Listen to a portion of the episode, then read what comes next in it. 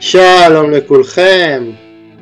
שבת שלום, אתם על התוכנית של קשת אנושית בהנחיית אהוד שפייזר, כמו תמיד עם הפעילים, היזמים, המרצים, פורום אנשי המחר שהופכים את החברה שלנו לטובת תוכנית מיוחדת שכמו גם מנחה אדם מיוחד על הרצף האוטיסטי. לפני שאני אתחיל אני רוצה להזכיר לכם קהל מאזינים יקר, הפודקאסט הינו פודקאסט עצמאי של בחור עצמאי אז מאוד מאוד מומלץ בתום ההאזנה לתוכנית לשדר את התוכנית ברשתות החברתיות כדי שהתוכנית תמשיך לצבור קהל מאזינים נוסף. אה, בואו נתחיל. האם יש פקיעים בקואליציה? זאת המסקנה הרווחת מאז החל מבצע, אה, סליחה לא מבצע, מלחמת אה, חרבות ברזל. הפערים בין הפלגים השונים מתוך הממשלה מתגברים ככל שהמלחמה בעזה מתארכת, מה שמגביר עוד יותר את השאלה האם ישראל לקראת בחירות, האם בני גנץ יתכנן מעתה את צעדיו אל מחוץ לממשלה, והאם איתמר בן גביר יחשק את אה, נתניהו, או שאולי בעצם החרדים ישברו את הברית עם הימין. כדי לענות על השאלות הללו אני גאה להציג את הרוח שלי להפעם. הוא גדל בבית פוליטי, אה, שבו דיברו הרבה על פוליטיקה משני צידי המתרס. אביו צבי האוזר אה, כיהן כמזכיר הממשלה. הוא עיתונאי ישראלי, הכתב הישראלי של העיתון הארץ, בעבר שימש כתב פוליטי בגלי צה"ל, ולהילה אה, טוב, בזמנו אה, כתבת אה, בעיתון חדשות ועורכת בגלי צה"ל ובהמשך יועצת אסטרטגית ומנכ"לית הטלוויזיה החברתית. והוא בעצמו אה, אה, התחיל קריירה תקשורתית בגלי צה"ל בגיל מאוד מאוד מאוד צעיר והוא נכלל ברשימת פורבס אה, 30 under 30 של המגזין פורבס ישראל לשנת 2022 והוא גם הכתב הפוליטי של עיתון הארץ, האורח שלי הוא מיכאל האוזר טוב, שלום מיכאל. שלום. מה שלומך? אני בסדר גמור, מה שלומך אתה? Um, לא, לא פשוט, נסיבות uh, אישיות ופוליטיות ולאומיות מאוד מאוד מאוד uh, סבוכות שהתערבבו ביחד באיזה מין ערבוביה כזאת שהופכת את החיים של כולם לגיהנום. איך אה, באופן אה, אישי במעגל הקרוב כולם בסדר? במעגל הקרוב כן, כולם בסדר, אין, אה, אין חטופים, אין הרוגים, זה כביכול לא היה אמור להפריע לי, אבל, אבל זה מפריע לי כי זה נמצא בכל בית. האם אתה שותף, מיכאל, לתחושה שה, שהתקשורת תורמת מידה מסוימת לאנדרלמוסיה שיש במדינה ולזה שהרבה מאוד ישראלים בפאניקה? אמ, אני חושב שהמצב הוא מלחיץ והמצב הוא, יוצ... הוא מבולגן אה, ו... ויש מורכבויות אה, אובייקטיביות ואמיתיות שכולנו מתמודדים איתן. באיזשהו מובן התקשורת משקפת את זה ומשקפת את זה אה, באופן מאוד אה, ברור, אבל, אבל בסוף זה מצב קיים, אני חושב שהיינו מרגישים את זה כולנו גם בלי התקשורת, אה, ואם כבר אז אפילו לפעמים להפך, אני חושב שהתקשורת אולי עוזרת קצת לסדר את זה, לארגן את זה, להבין מה בדיוק קורה, לראות את, ה, את המצב באופן קצת יותר מסודר. אז אני, אני פחות שות, חושב שהתקשורת שותפה לאנדרלמוסיה הזאת, אני דווקא חושב שהתקשורת עושה את עבודתה בהיבט הזה, היא באמת uh, צריכה להציג את המציאות. מיכאל, כאחד אה, שגדל אה, בבית פוליטי, שאבא הוא בימין ואימא היא, ואימא היא בשמאל, ניתן יהיה לשאול אותך שאלה קצת חוצפנית ולשאול לאיזה קו פוליטי אתה משתייך? זו שאלה מעניינת, כי אני חושב שהקו אה, אה, פרשת המים אה, של החברה הישראלית, בשנים שההורים שלי גדלו והתעצבו, מאוד מאוד שונה מקו פרשת המים היום, שאני גדלתי עליו ושאני התעצבתי בו.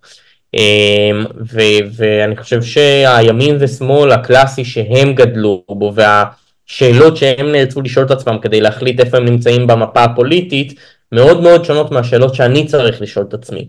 אמ, אם אתה לוקח איזשהו סתם, אה, אה, איפה אתה גר? ברמת גן, נכון?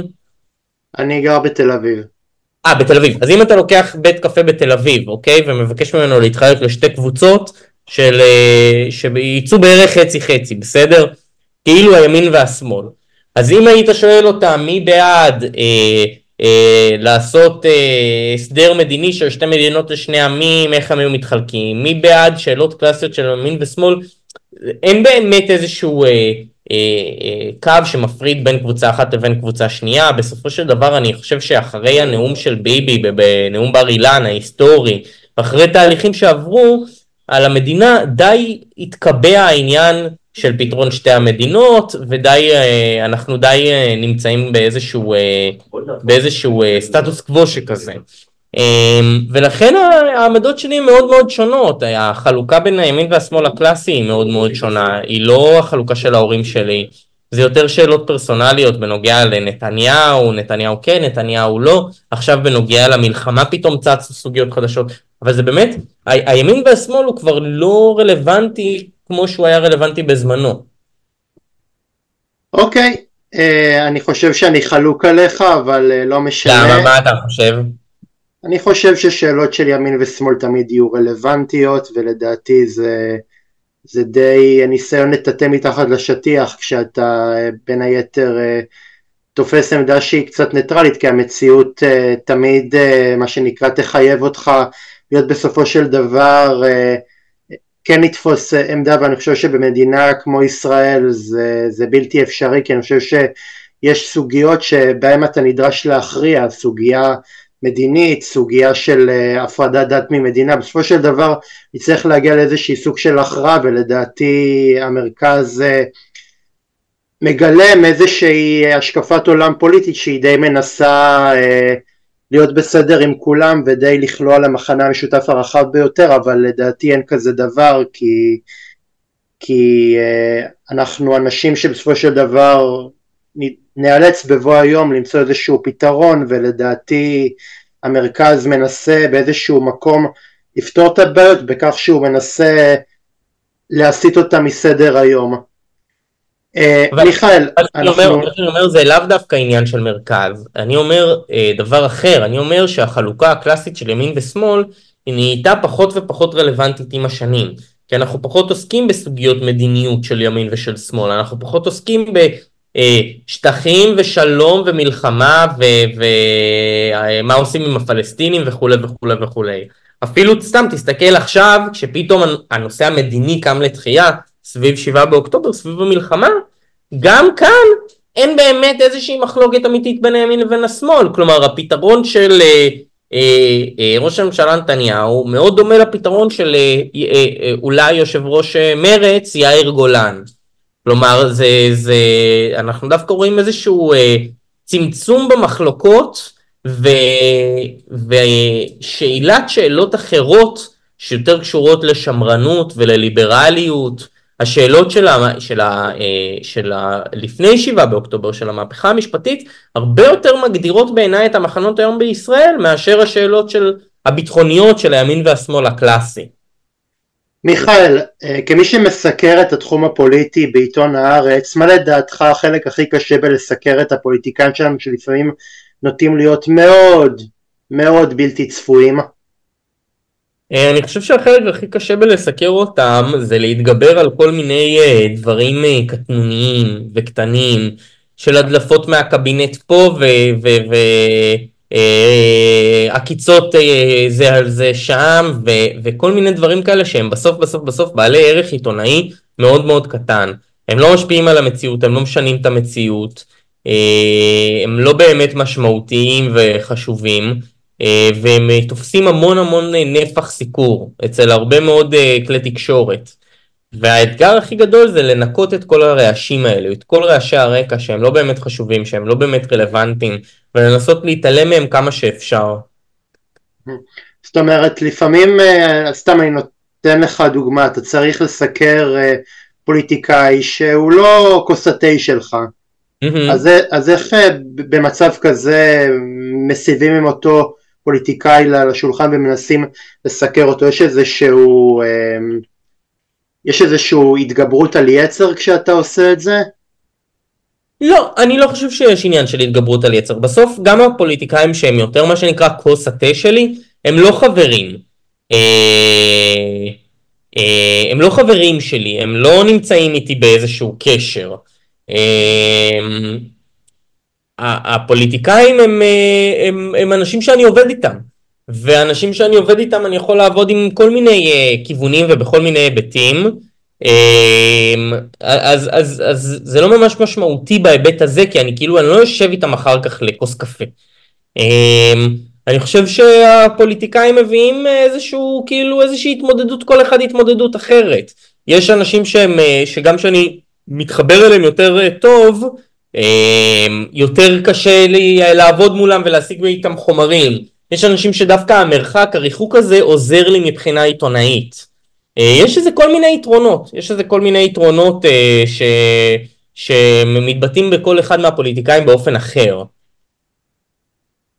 אמ, ורציתי לשאול אותך, אמ, בתור כתב פוליטי הכנסת הפכה להיות מין בית שני אצלך?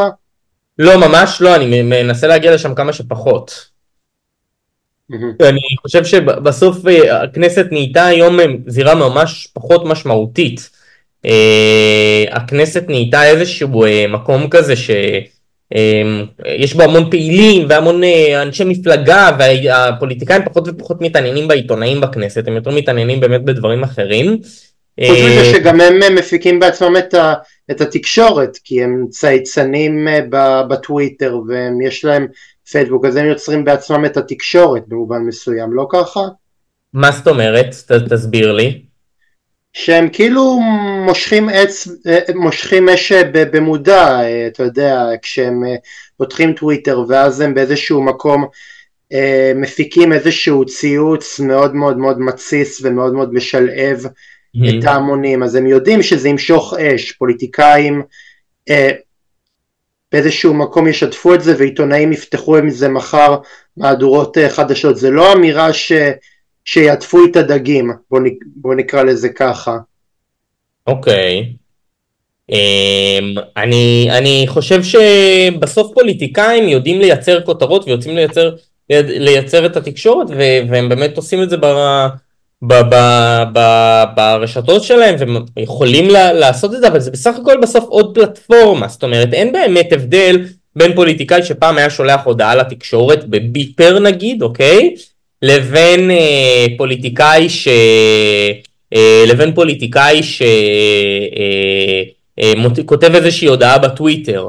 הפלטפורמות השתנו, המינונים השתנו, העוצמות השתנו, האמוציות השתנו, אבל בסוף בסוף בסוף מה שקרה הוא שגם קורה עכשיו, הם אה, שולחים את אותם ההודעות ומנסים לקבל את אותן הכותרות, הדרכים השתכללו והשתכללו אבל בסוף אה, הטוויטר הוא רק פלטפורמה לביטוי, הוא רק פלטפורמה שמקלה עליהם. אמ, מיכאל, בוא נדבר רגע על הכנסת שלנו. מה השתבש בכנסת הנוכחית? מגוש פוליטי מלוכד שזכה לרוב חוסם של 64 מנדטים מול מחנה ליברלי מרוסק ש... שיש... שיש אפילו שיגידו יצא מאוד מאוד חבול ומצולק מה... מהבחירות האחרונות כשמרץ, מפלגה שהובילה את, את בשורת הליברליות, לא עברה את אחוז החסימה, למצב שכיום הכנסת זוכה לשפל בעדת הקהל אה, כשחלק גדול מהציבור לא סומך עליה ונותן אשראי מוחלט למפלגות האופוזיציה? מה זאת אומרת? איך מגיעים למצב של אה, ניצחון סוחב בבחירות למצב אה, של חוסר אהדה וחוסר אמון אה, מובהק מכל קצווי הקשת הפוליטית בש... בשנה, בטווח של שנה. חושב, אני חושב שהסיפור של הקואליציה הזאת זה סיפור של אה, אה, מה שנקרא של ילד אה, שבע כזה, אוקיי? של ילד שבאמת שקיבל הכל ולא ידע להבחין ולהציב את הגבולות הנכונים והמתאימים.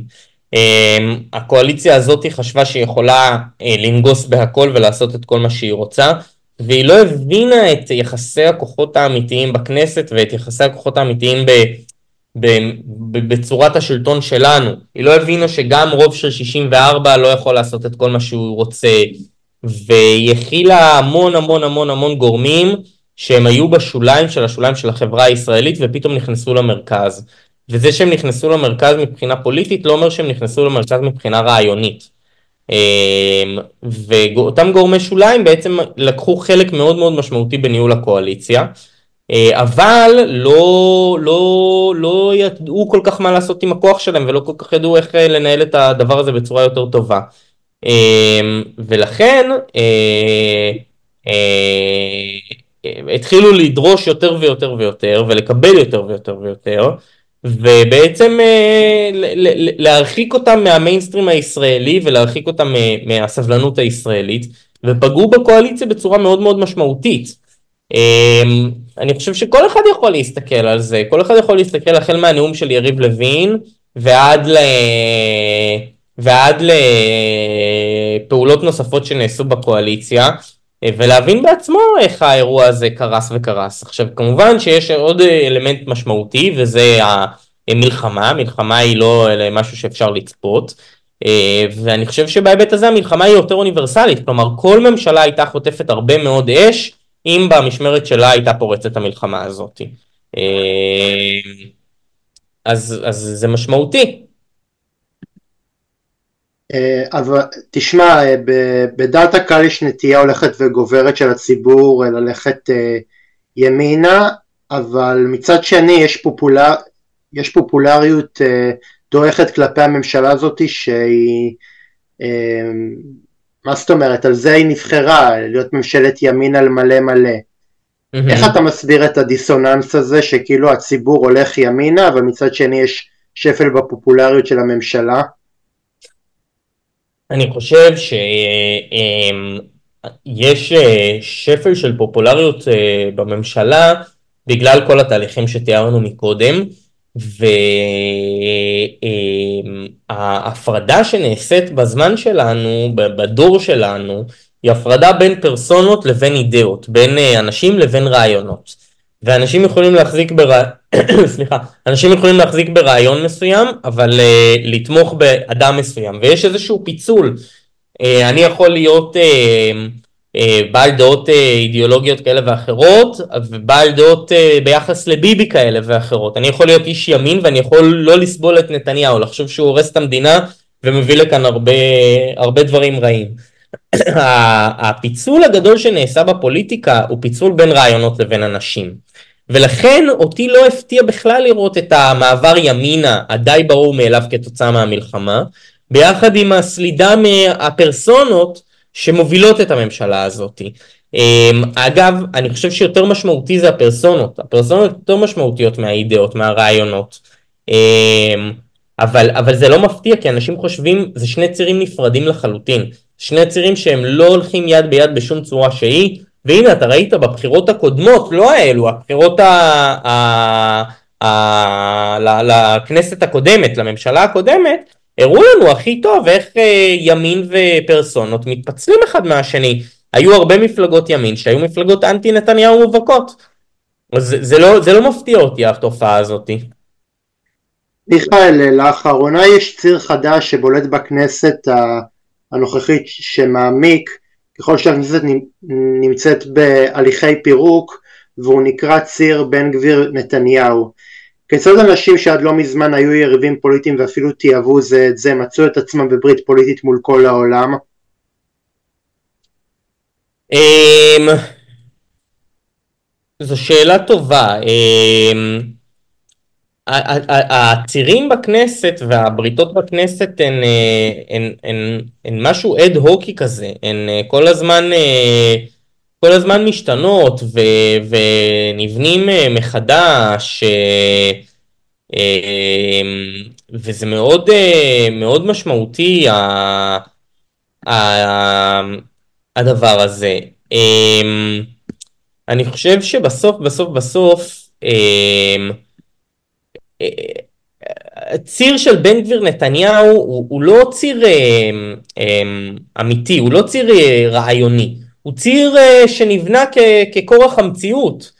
בסוף בסוף בסוף אה, בן גביר אה, תלוי בנתניהו ונתניהו תלוי בבן גביר. דווקא בצלאל סמוטריץ' בזמנו אמר איזשהו משפט יפה, הוא אמר הציונות הדתית היא כמו, אני לא זוכר את השם של החיה הזאת, אבל יש איזושהי חיה כזאת שגם הופיעה במלך האריות, חיה שמתיישבת על חיה גדולה, חיה קטנה שמתיישבת על החיה הגדולה, אה, והיא בעצם מנקה אותה, אה, ובתמורה, וככה היא חיה, היא חיה מזה שהיא מנקה את החיה הגדולה, אני, סליחה, אני פשוט לא זוכר את השמות של ה... את השם של החיה הזאת, אבל הציונות הדתית מאוד תלויה בנתניהו, ונתניהו גם, אה, והם מרוויחים מזה הרבה ונתניהו גם מאוד תלוי בהם. עכשיו, מה, ש, מה שהיה רלוונטי עם בצלאל סמוטריץ' רלוונטי גם עם איתמר בן גביר. אה, גם כלפי איתמר בן גביר, זה לא שיש שם אהבה גדולה בין השניים, נתניהו לא מעריך את בן גביר בכלל, אבל נתניהו תלוי בבן גביר בצורה מוחלטת, אין לו ברירה אלא אה, לשתף איתו פעולה, כי בלעדיו אין לו קואליציה. אה, וככה זה נראה, ככה זה נראה. נתניהו יודע שהוא תלוי בבן גביר, ובן גביר בוודאי ובוודאי יודע שהוא תלוי בנתניהו. זה לא ציר ברמה האותנטית של המילה, זה כורח הנסיבות מה שנקרא. אבל רואים את הליכוד אה, מאמץ גם הרבה מאוד תפיסות עולם אה, שפעם היו נחלתם של קבוצות שוליים בימין, אתה יודע, ש, שניסים ואטורי משקף אותם ושלמה קרעי משקף אותם בכל מיני התבטאויות ובכל מיני הזדמנויות שונות אה, ומשונות, נגיד, אה, נגיד ניסים ואטורי שאומר אה, שהשביעי באוקטובר זה נס משמיים שזה יתרחש רק בחזית הדרומית ולא, ולא בשאר, ולא בשאר האזורים בארץ. איזה מין, איזה מין, איך, היה, איך הייתה מתקבלת אמירה כזאת לפני שהיה את הציר הזה ואיך ש...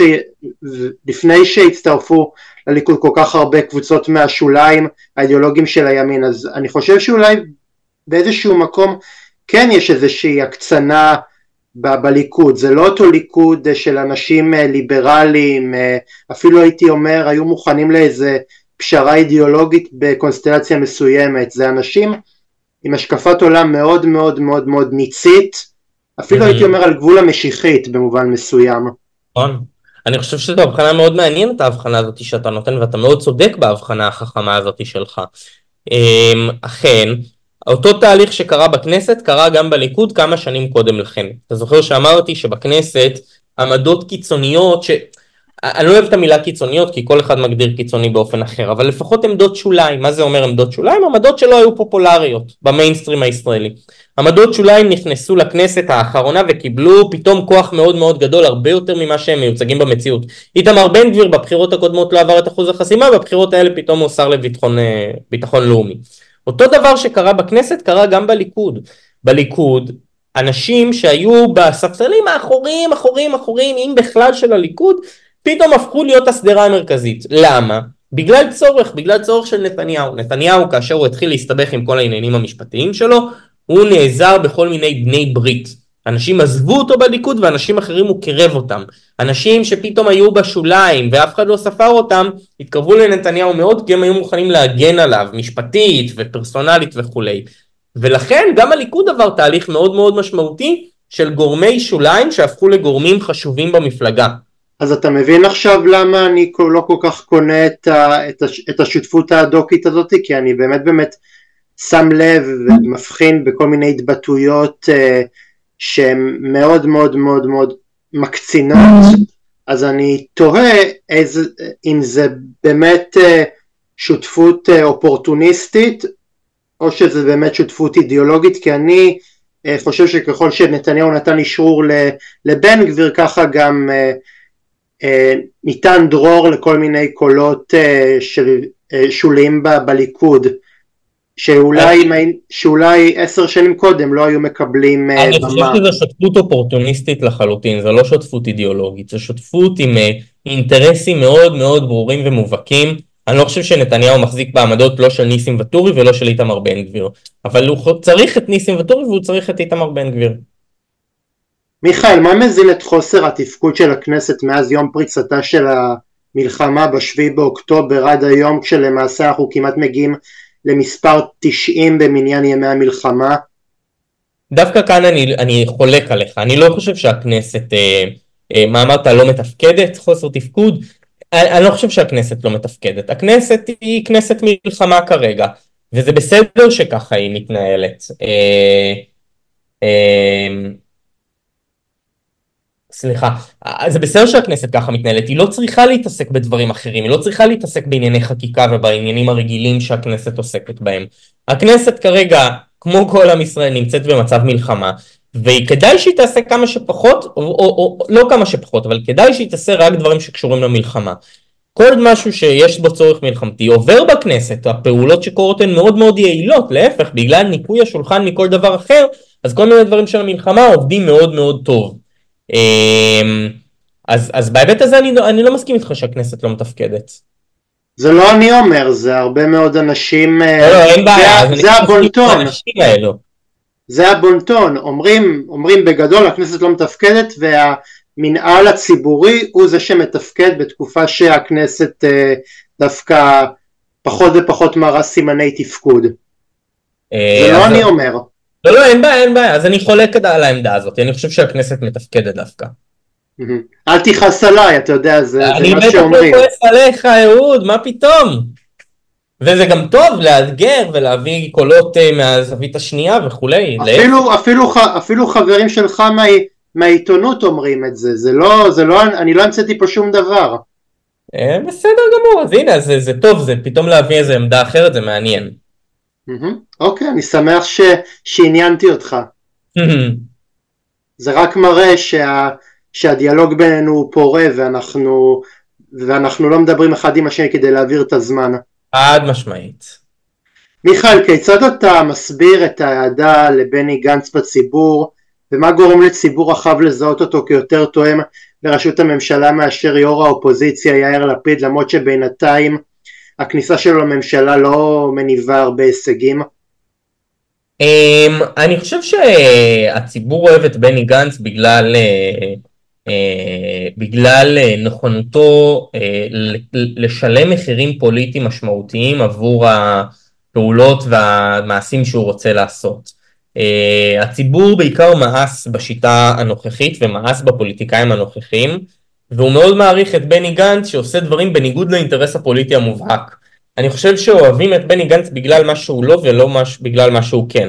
הוא מאוד לא נתניהו, הוא מאוד לא שם את עצמו וחושב מה יהיה לא טוב פוליטית וזה התמונה שהוא מצליח לשווק, זו התמונה שהוא מצליח לייצר במידה מסוימת של צדק ובמידה מסוימת לא של צדק. אמ, גם הלא לעשות פוליטיקה זה לעשות פוליטיקה. אמ, אבל ברור שיש כמיהה מאוד משמעותית לדבר הזה וברור שיש רצון.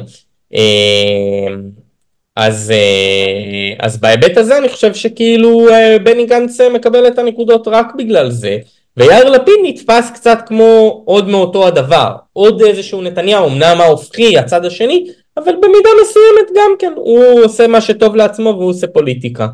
אמ, העניין הוא שהמחיר של התמיך, סוג התמיכה הזאת שבני גנץ זוכה לה זה הנאמנות, זו תמיכה מאוד לא נאמנה, אנשים לא הולכים אחריו בגלל הרעיונות שלו, בגלל שהוא צודק ואני חושב שהוא ככה וככה וככה, אלא הם הולכים איתו כי כאילו זה, זה nice to have כרגע. אז השאלה היא עד כמה הם יהיו נאמנים והאם הם גם יהיו נאמנים ביום הקלפי כשיצטרכו לשלשל מעטפה ל... אתה לא, חושב, אתה לא חושב שיאיר לפיד גם מביא את חוסר הפופולריות הזאת על עצמו, אתה יודע, בזה שהוא כאילו כל הזמן מנסה להלך בין הטיפות, יום אחד אה, הוא, הוא, הוא שובר ימינה בחוזקה, יום אחד שובר שמאלה בחוזקה, אתה לא חושב שבאיזשהו מקום אה, הציבור הרבה יותר מעריך פוליטיקאים עקבים ולא פוליטיקאים שמשנים את אה, דעתם לפי אה, משב הרוח? אמ, לא יודע להגיד לך, אמ, אני לא יודע להגיד לך את זה עד הסוף, אני חושב שבסוף יאיר לפיד כן יש לו base מה שנקרא הרבה יותר חזק משל בני גנץ. ליאיר לפיד יש את ה base השני אך ורק לנתניהו ולמפלגת הליכוד. הוא כן מצליח להוליך אחריו קהל מאוד מאוד משמעותי של אנשים שנאמנים לו. יכול מאוד להיות שאתה צודק, בשול... ב... לא בשוליים אלא ב... כל מפלגה יש לה איזשהו core, איזשהו גרעין של base, או לא כל מפלגה, אבל יש מפלגות עם, עם גרעין של base, ועוד תומכים מסביב. יכול להיות שזה באמת משפיע בתומכים המסביב שיותר מתקשים להתחבר אליו. אה, חלקם לפחות, אבל זה גם, זה תלוי תקופה, כי אני מניח שכשאתה אומר שיאיר לפיד שובר ימינה, אז יש יותר אנשים מהימין שרוצים להצביע לו, כשהוא שובר שמאלה, אז יש יותר אנשים מהשמאל שרוצים להצביע לו. בסוף זה איזשהו הליך יותר מורכב, אבל דווקא ליאיר לפיד יש את משהו שלבני גנץ אין, וזה אותו גרעין, אותו בייס. מיכאל, כאמור נתניהו מתכנן את הקמפיין הפוליטי שלו שנועד לזרוק את האחריות על המחדל של השביעי באוקטובר על הדרג הצבאי. עד כמה יש לקמפיין כזה יכולת לזכות לאמון הציבור? אמ, אני רוצה לקוות שאין, שהוא לא יזכה באמון הציבור, אה, אבל לצערי אני יודע שיש אנשים שיחשבו אה, שזה נכון, כי אני רואה את ההתנהלות כבר עכשיו, ואני רואה את, ה, אה, את הקצינים, את התיאוריות קונספירציות שרצות ברשת על קצינים בצבא שנתנו לחמאסניקים להיכנס ועל אנשי שב"כ שפתחו להם את השערים וכולי וכולי וכולי וברור לי שמשהו מזה יתפוס. אני רוצה להאמין מאוד שבמיינסטרים זה לא יקרה ושכל אדם בר דעת יוכל להבין שאי אפשר לעמוד בראש מערכת מבלי לקחת את האחריות הזאתי. אני רוצה להאמין שכל אדם בר דעת יבין שבמשך כל השנים האחרונות נתניהו חיזק את החמאס ובחר איזושהי דרך, לא בזדון כמובן, ולא מתוך מחשבה ששביעי באוקטובר יקרה, אלא מתוך אסטרטגיה שהיא פשוט התבררה ככושלת.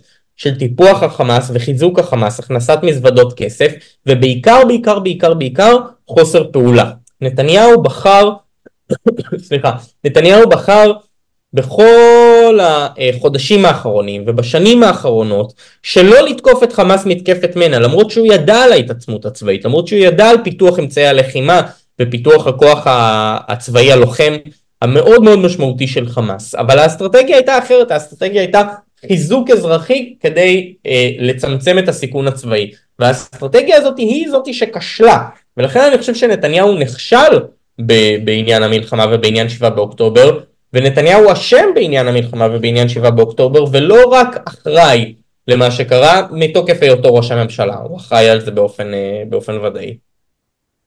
אז uh, מיכאל אני רוצה באמת לשאול אותך כבן, כבן של צבי האוזר הרי ביבי נתניהו אני מניח שהוא היה מבאי ביתכם.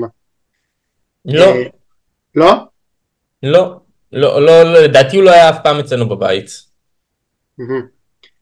איך אתה, איך אתה מעריך את, ה, את הבן אדם כ, כ, כפרסונה, כבן אדם שבמשך השנים ידע לשווק לציבור את היותו מר, מר ביטחון וכיחיד שיכול אה, אה, להכריע את האויבים ואפילו עשה דמורליזציה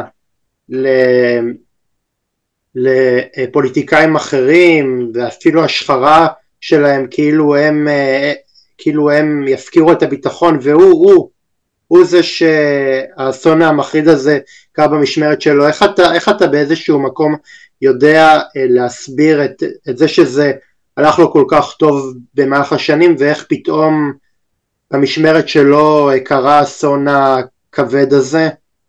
אני חושב שזה בדיוק ההבדל בין אה, יחסי ציבור לבין פעולות בשטח. נתניהו פוליטיקאי מדהים, פוליטיקאי מכונן, הוא אדם מאוד חכם, אדם עם יכולות מאוד גבוהות, אבל הוא אדם מאוד מאוד טקטיקן ומאוד לא אסטרטג. הוא מאוד מגיב על מה שקורה עכשיו ולא חושב על צעדים קדימה. הוא מאוד מגיב רק כשהוא מחויב, רק כשהוא מחויב להגיב, רק כשתוקפים אותו, רק כשהוא אה, אה, נמצא בתוך איזושהי סיטואציה שמחייבת תגובה מיידית שכזאת. ו, וברור ששבעה באוקטובר זה האנטיתזה. אני כל הזמן אומר, האסטרטגיה של נתניהו זה הטקטיקה שלו. הוא לא מתמודד עם העתיד לבוא, הוא מתמודד עם מה שקורה עכשיו, עם מה שממש נמצא מול העיניים שלו. אמ, והדבר הזה התפוצץ בשבעה באוקטובר. המניע, ההססנות הזאת, החוסר פעולה הזאת, התפוצץ בשבעה באוקטובר. אמ, אני חושב שאת כל הדברים הטובים שלו לא לוקחים הדברים הרעים. נתניהו הוא דמות מורכבת. הוא דמות uh, מלאה ב- ב- ביתרונות ובחסרונות, ואני חושב שיש לו הישגים משמעותיים בניהול המדינה בעשור האחרון. ועם זאת, לעד הוא ייזכר כראש הממשלה של השבעה באוקטובר, כמו שגולדה מאיר עשתה דברים גדולים והקימה את הביטוח הלאומי ובנתה את החברה האזרחית בישראל במידה רבה כפי שהיא נראית היום ועדיין הוא, אה, היא תיזכר כראשת הממשלה של אה, מלחמת יום הכיפורים. כן. אה, מיכאל, האם מימדי המחדל בשביעי באוקטובר השפיעו מעט על הפוליטיקאים ומשהו בזכיחות שאפיינה את התנהלותם נבדקה מאז או שבעצם נהפוך הוא? לא, חד משמעית לא. אני לא חושב שפוליטיקאים משהו נסדק, אני חושב שהזיכרון שלהם מאוד מאוד קצר, אני חושב שבסוף הם יכולים להגיד כמה שהם רוצים, שהם למדו לקח בשבעה באוקטובר וכולי וכולי וכולי. אני פחות קונה את זה, אני חושב שהם עדיין זכוכים, אני חושב שהם עדיין פועלים בתפיסות של שישה באוקטובר, ולקח אמיתי ברמה הפוליטית עדיין לא נלמד כאן, אולי ילמד בהמשך, אבל עדיין לא נלמד כאן.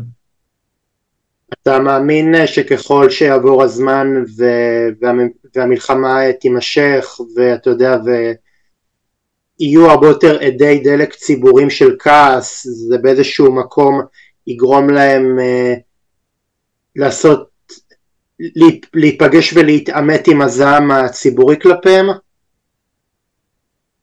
אה, זו שאלה, אני חושב שהם ינסו להתחמק מזה, אני חושב שהם ינסו כמה שפחות להתעמת עם הזעם הציבורי, אני חושב שהם ינסו להישאר באיזשהו מקום בטוח שכזה, עם כמה שפחות אה, חיכוכים וכמה שפחות אמוציות, ולנסות אה, לתת לגל לעבור, אתה יודע, מעין כזה להוריד את הראש ולתת, ולתת לרוח לנשוב מעליהם. אבל אתה יודע, אנחנו רואים מראות שהם, שהם, שהם גורמים לי להרגיש באופן אישי לא, לא כל כך נעים, אני רואה את שר החינוך קיש אמ, מתחמק ממקומות שבהם אה, הוא יודע שהוא יפגוש ציבור אה, שימחה נגדו, איתמר אה, בן גביר, יולי, יולי אדלשטיין, אתה יודע אפילו לא אנשים שהם, שהם ברגיל שלהם אנשים סהורים וקיצוניים שמחפשים את הפרובוקציה, אפילו אנשים מתונים, אתה יודע, לא, לא נפגשים עם, עם, עם ציבור כועס, עם ציבור שיש לו בטן מלאה ובצדק, זה, זה, לא, זה לא עושה נעים לראות את, ה, את, את המראות האלה, זה, זה מרגיש כמו, כמו, כמו בריחה מאחריות, אתה לא היית רוצה לראות את ה... אתה לא היית רוצה לראות את המורה אה, שלך בבית ספר לא, לא מגיע ל, ליום, ליום מורים ובאיזשהו מקום מתחמק מלתת דין וחשבון ל, להורה של, של ילד, אתה לא היית רוצה לראות את הבנקאי אה, בכספומט לא נותן לך שירות אז, אה, אז פוליטיקאים שהם משרתי ציבור זה עושה לי לא נעים לראות אותם מתחמקים מזירות אה, שבהם הם יודעים שהם ייפגשו עם ציבור כועס. לא משנה כמה גדולה וכמה עוצמתית המחאה שיש לאותו ציבור כלפיהם זה עושה לי לא, לא טוב. אני חושב שאהוד אתה אמרת מילים הרבה יותר אה, אה, כנות וחכמות והגיוניות ומשמעותיות וחזקות מאשר מה שאני אמרתי ואתה מאוד צודק, אתה הציבור ולך מגיעות התשובות ולך מגיע המפגש הזה עם הפוליטיקאים אה, שחייבים לך ולעוד רבים כמוך אה, את כל התשובות הקשות לשאלות הקשות ובסיטואציה הקשה הזאתי ואתה אכן צודק לדעתי, לטעמי ברגשות שלך ובתסכול הזה שלך שהפוליטיקאים שחייבים לך את התשובות אה, מתחמקים מלענות לך על התשובות. אני יכול רק להסכים איתך ולחשוב שאתה ניסחת את זה בצורה מצוינת. אבל אתה יודע, בסופו של דבר פוליטיקאים הם גם בני אדם, הם לא רובוטים, הם לא, הם לא אנשים אה, עם, אה, עם לב מאבן, הם, הם הרי יודעים מה, מה קורה, למה הם לא יכולים לעשות את הדבר המינימלי וללכת אליי או לכל בן אדם ש, שמוכן נגדם ובאמת לשבת ולדבר איתם ואפילו פעם אחת אפילו, אפילו אתה יודע מה, לא להתנצל אלא סתם לשמוע ביקורת וסתם uh, לבוא במגע עם, ה, עם הציבור ו, ו, ו, ופעם אחת ולתמיד להתייחס, לא, לא בהכרח להתנצל אלא, אלא להתייחס. אני, אני חושב שבדיוק בגלל זה, אה, בגלל שאין להם לב של אבן, בגלל שהם אנשים בשר ודם, כל כך קשה להם לעשות את זה. בניגוד לפוליטיקה שהיא מאוד קרה ומאוד מנותקת ומרוחקת, כאן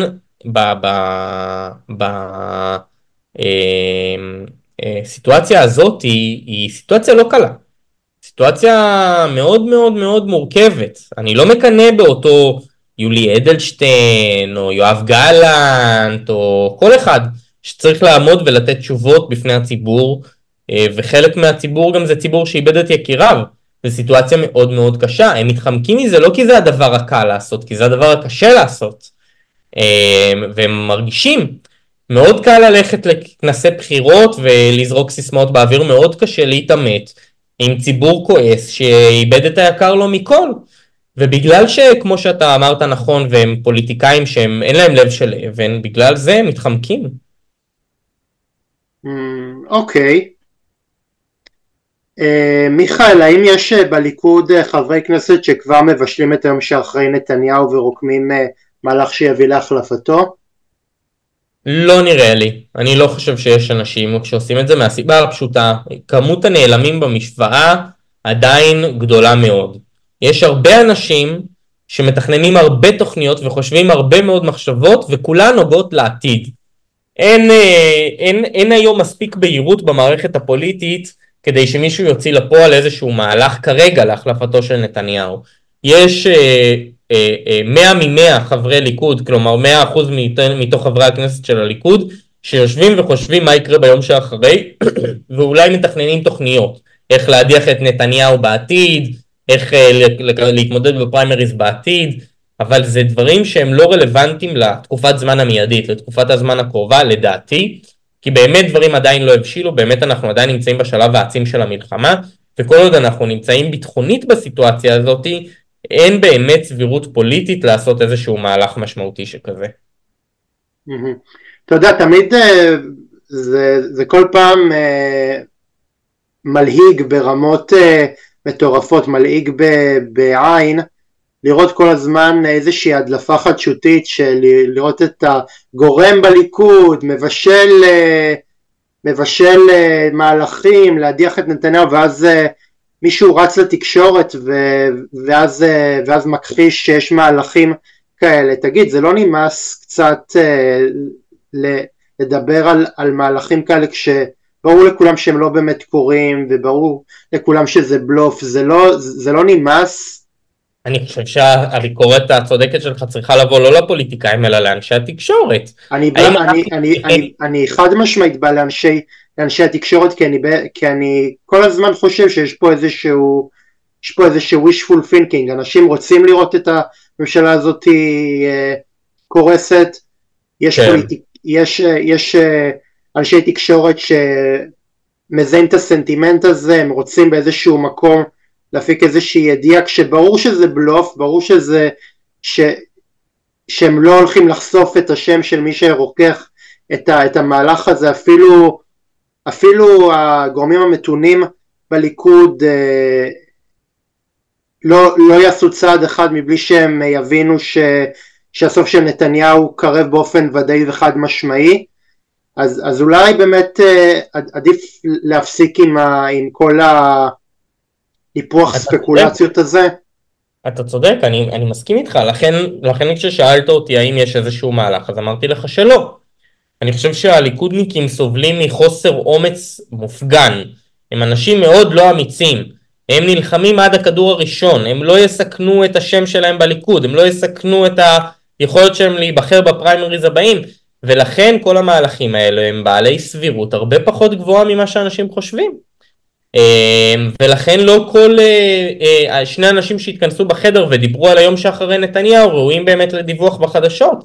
השאלה אם הם מוכנים לעשות איזשהו משהו אקטיבי כדי שהיום הזה יגיע וכרגע התשובה היא לא. ואתה צודק שיש ריבוי מאוד מאוד גדול של דיווחים כאלו שפעם אחר פעם אחר פעם אחר פעם נגמרים בכלום ושום דבר. אני חושב אה, שבאיזשהו מקום אמ, יש פה איזושהי אמ, מידה ש, שבאיזשהו מקום ממחישה את ההבדלים בין שני המחנות, מחנה אחד אה, נוצר את המנהיג, מחנה שני אה, תוקע סכינים במנהיג כשהוא, כשהוא לא מספק את הסחורה. במפלגת העבודה לא נותנים ימי חסד למנהיג, אם הוא לא מנצח בבחירות אין להם אפילו את הסבלנות אה, לחכות שהוא כן אה, יפתח מנהיגות וכן אה, יראה מה הוא מסוגל. תשמע, ברוב המקרים אה, הבוחרים צודקים ובאמת אה, המנהיגים שהובילו את מפלגת העבודה לא היו מנהיגים טובים, אבל ברוב המקרים גם היו, גם היו הדחות של מנהיגים שלדעתי היו לא, מוצ, לא מוצדקות, לדעתי שלי יחימוביץ' הייתה יכולה להיות מנהיגה, יש לה פוטנציאל הנהגה וחבל שלא נתנו לה זמן, אבל בהרבה מאוד מקרים זה קצת אה, לא מלמד על, ה, על ההבדלים בין המחנות, מחנה אחד נורא נורא נורא אה, הולך ונוצר את המנהיג, מחנה שני אה, מפיל את המנהיג אה, ש, ש, שמוביל אותו. ומה עדיף בעיניך? אני חושב, שמע, באופן, באופן אישי אני כן חושב שצריך לתת צ'אנס, אבל אה, שמע, אם מנהיג לא מספק את הסחורה, עזוב רגע שנה שנתיים מיום היבחרותו, אם הוא לא מספק את, אה, את הסחורה בלונגרן, אז כן, צריך להדיח אותו. כן, אני מסכים איתך. אני חושב שזה עניין של בסוף של איזונים. והאיזונים כאן הם מורכבים, הם משמעותיים. לפ... לפחות, לפחות תן לו, תן לו ארבע שנים, אם, אם בתוך ארבע שנים הוא לא סיפק את הסחורה, תדיח אותו, ולפחות תיתן לו את הקדנציה הזאת, לא, לא כל כך מהר להדיח אותו. אני חושב אה, שזה לא טוב וזה לא טוב, צריך למצוא איפשהו איזונים באמצע, מנהיג זה לא דבר קדוש, ומצד שני מנהיגים עושים טעויות, וחשוב לזכור את שני הדברים האלה, יש כאן איפשהו דרך איזון באמצע שצריך למצוא אותה. מיכאל, אה, לקראת אה, סיום, אילו שחקנים פוליטיים חדשים אתה מעריך שייכנסו לזירה הפוליטית במידה והכנסת אה, מתפזרת? שאלה קשה, אני לא יודע, אנחנו אף פעם לא יודעים, הדיבור הכי ודאי הוא על יוסי כהן, יאיר גולן, אולי נועם טיבון, אולי ישראל זיו, האנשים האלו, אולי אנשים במחאה כמו ש...